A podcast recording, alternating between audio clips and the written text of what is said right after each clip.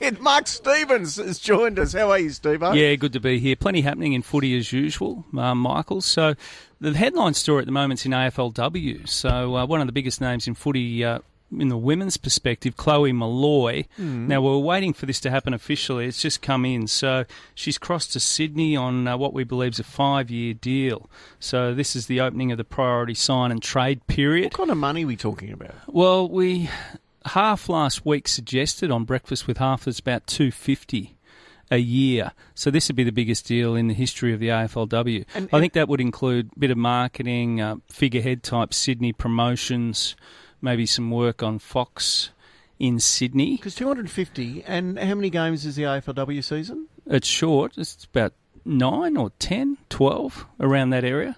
I'm not sure exactly how long it is this year, but uh, yeah, good it's, a, it's, it's good money. But they deserve it as marquee players. And the issue is, uh, Michael, that uh, you know these rusted on Collingwood fans they get used to players. It's probably too much movement in AFLW. Too many good players moving around. They need to do this to strengthen the uh, fledgling clubs. This is Sydney's second season coming up, but it's it's a big blow to Collingwood. So Chloe Molloy really, uh, she's a former Rising Star winner and uh, one of the guns of the competition, gone from the Magpies. There, and it's a, a, fledgling competition, but there doesn't seem to be the same kind of.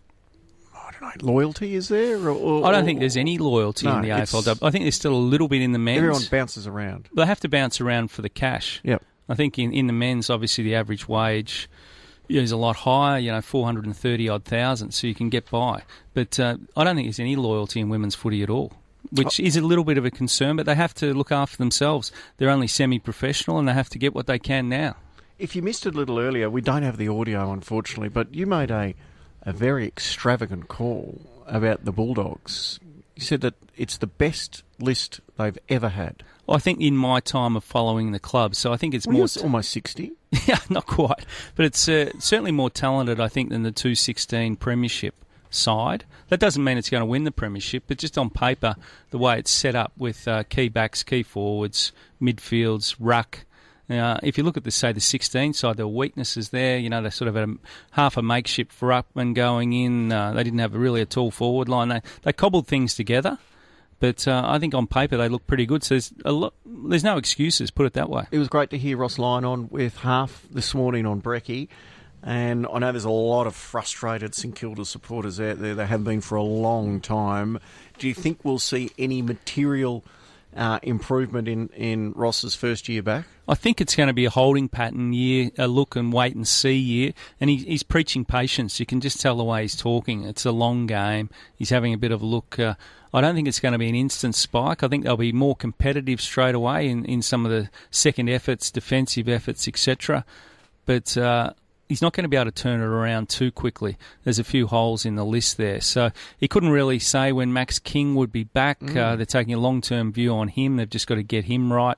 So, sort of round seven and eight. Inferred that uh, Tim Membrey probably in doubt too for round one. The other interesting thing he said was. Um, the length of breaks after season, Michael. He so just dropped that in at the end. He dropped it in is... at the end. Now, the reason I haven't run the grab is I'm still trying to work out how to fix this because he, he's put it there as an issue, saying that well, we had five weeks off longer than say the team, the Geelong that won the grand final because we finished earlier, and he says that's a disadvantage. So he's saying that uh, we're we're sort of five weeks behind and um, he's going to talk to Gill about a way of fixing that. So how do you? But I can't that? come up with a solution. Well, Mikey, can, you're, you're a smart man. Can you come up with a way that he, he said every team should have the same break? He might be inferring that perhaps St Kilda should be able to start playing practice games a bit earlier, get uh, more prepared.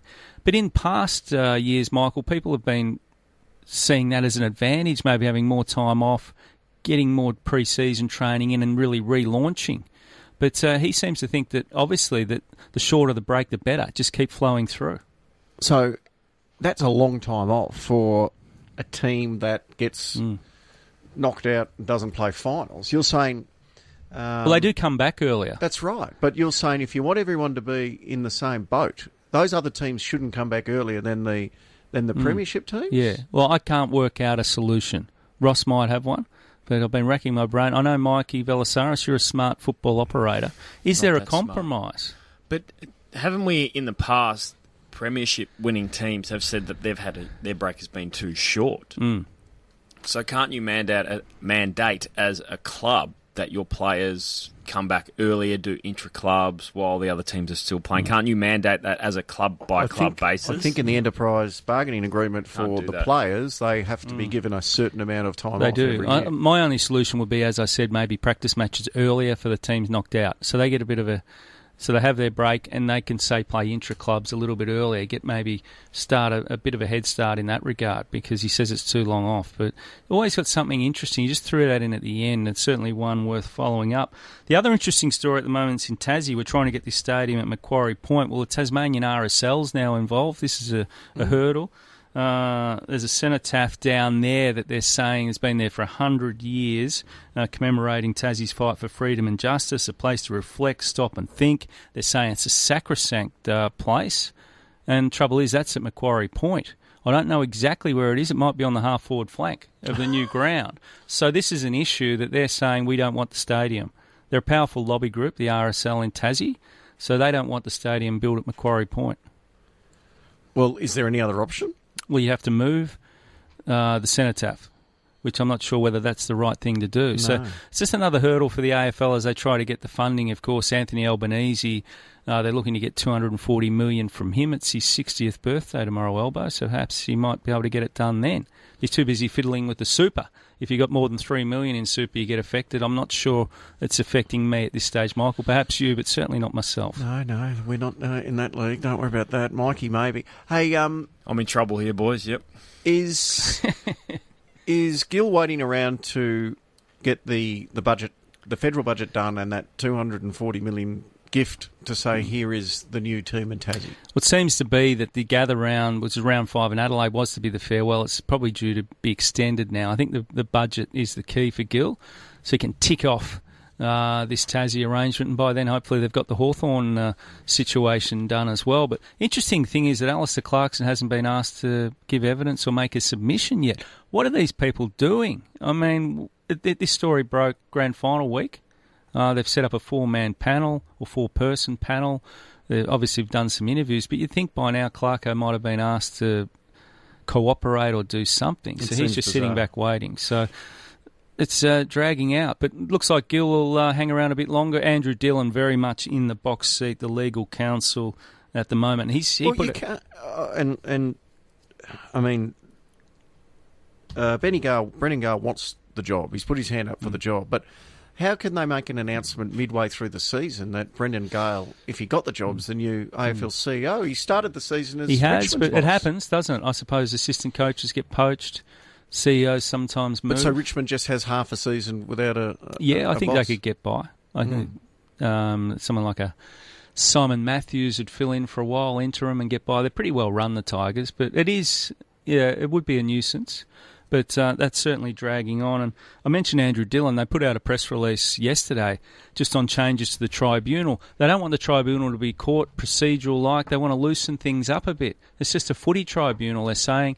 And they're saying that because, of course, Cripps got off under a procedural loophole last year where the legal legals got involved. They said that uh, uh, Gleeson, the uh, chairman, gave the wrong advice in the end and they got Cripps off. When you look at it, Cripps was very lucky to have the Brownlow. Good, good luck to him, but it's, it'll never happen again. So they're, they're saying, look, this is a footy tribunal. Let's loosen up. Too much legal crap, if you Yep. like.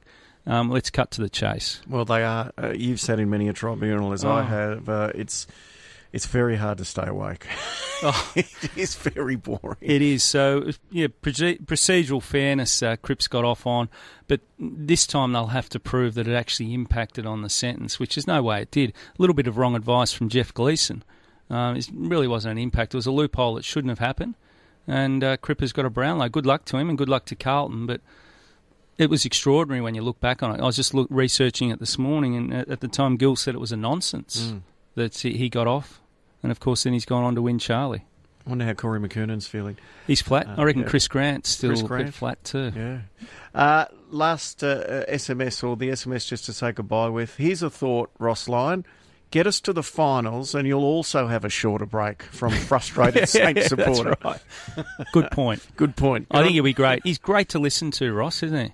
He He, is. called the he called the new Mind you, he's, he's got a lot of um, uh, cliches he likes to roll out. He makes his own up, though. He Yeah, creates he them. does. He called the new stadium down there RSEA Disneyland.